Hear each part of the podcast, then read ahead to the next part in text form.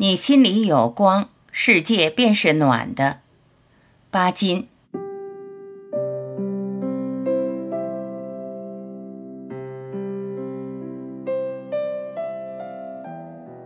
我半夜从噩梦中惊醒，感觉到稚闷，便起来到廊上去呼吸寒夜的空气。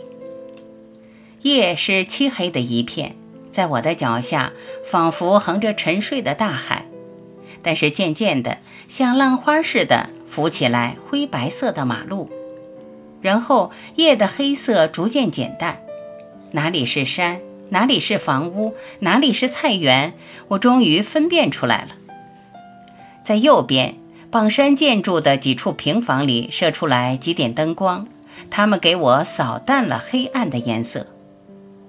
我望着这些灯，灯光带着黄昏色。似乎还在寒气的袭击中微微颤抖。有一两次，我以为灯会灭了，但是一转眼，昏黄色的光又在前面亮起来。这些深夜还燃着的灯，它们似乎只有它们，默默地在散布一点点的光和热，不仅给我，而且还给那些寒夜里不能睡眠的人，和那些这时候还在黑暗中摸索的行路人。是的，那边不是起了一阵急促的脚步声吗？谁从城里走回乡下来了？过了一会儿，一个黑暗在我眼前晃一下，影子走得极快，好像在跑，又像在溜。我了解这个人急忙赶回家去的心情。那么，我想，在这个人的眼里、心上，前面那些灯光会显得是更明亮、更温暖吧。我自己也有过这样的经验，只有一点微弱的灯光，就是那一点仿佛随时都会被黑暗扑灭的灯光，也可以鼓舞我多走一段长长的路。大片的飞雪飘打在我的脸上，我的皮鞋不时陷在泥泞的土路中，风几次要把我摔倒在污泥里。我似乎走进了一个迷阵，永远找不到出口，看不见路的尽头。但是我始终挺起身子向前迈步，因为我看见了一点豆大的灯光。灯光，不管是哪个人家的灯光，都可以给行人，甚至像我这样的一个异乡人指路。这已经是许多年前的事了。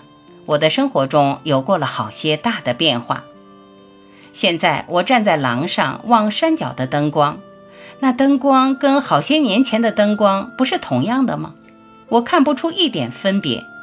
为什么？我现在不是安安静静地站在自己楼房前面的廊上吗？我并没有在雨中摸夜路，但是看见灯光，我却忽然感到安慰，得到鼓舞。难道是我的心在黑夜里徘徊？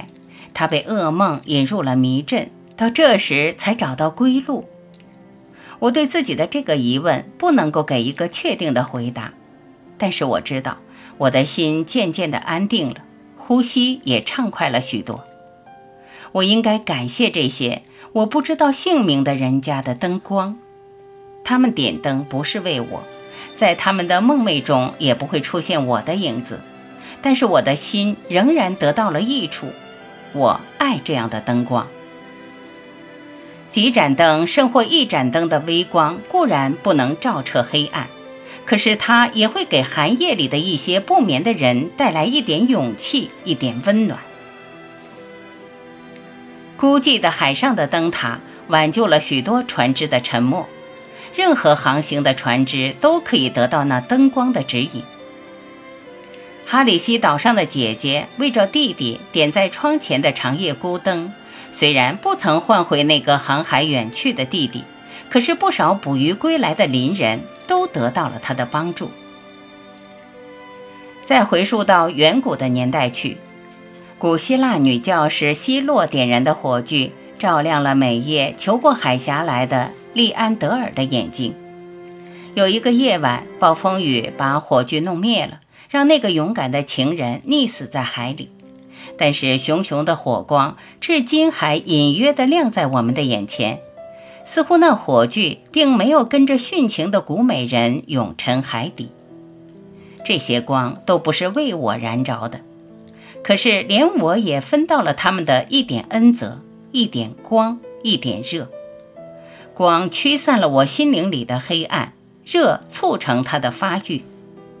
一个朋友说：“我们不是单靠吃米活着。”我自然也是如此。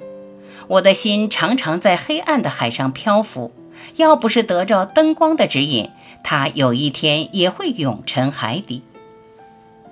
我想起了另一位友人的故事，他怀着满心难治的伤痛和必死之心，投到江南的一条河里。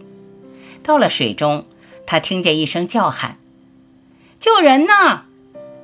看见一点灯光，模糊中他还听见一阵喧嚣，以后便失去知觉。醒过来时，他发觉自己躺在一个陌生人的家中，桌上一盏油灯。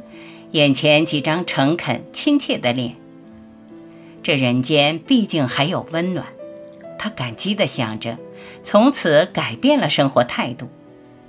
绝望没有了，悲观消失了，他成了一个热爱生命的积极的人。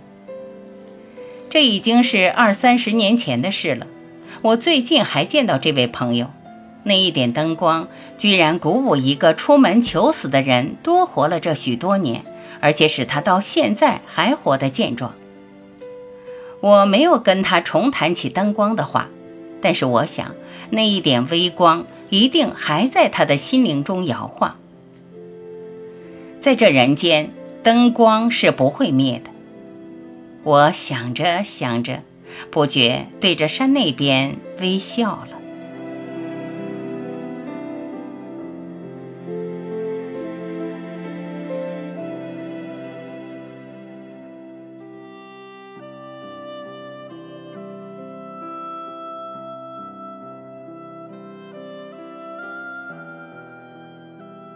感谢聆听，我是晚琪，再会。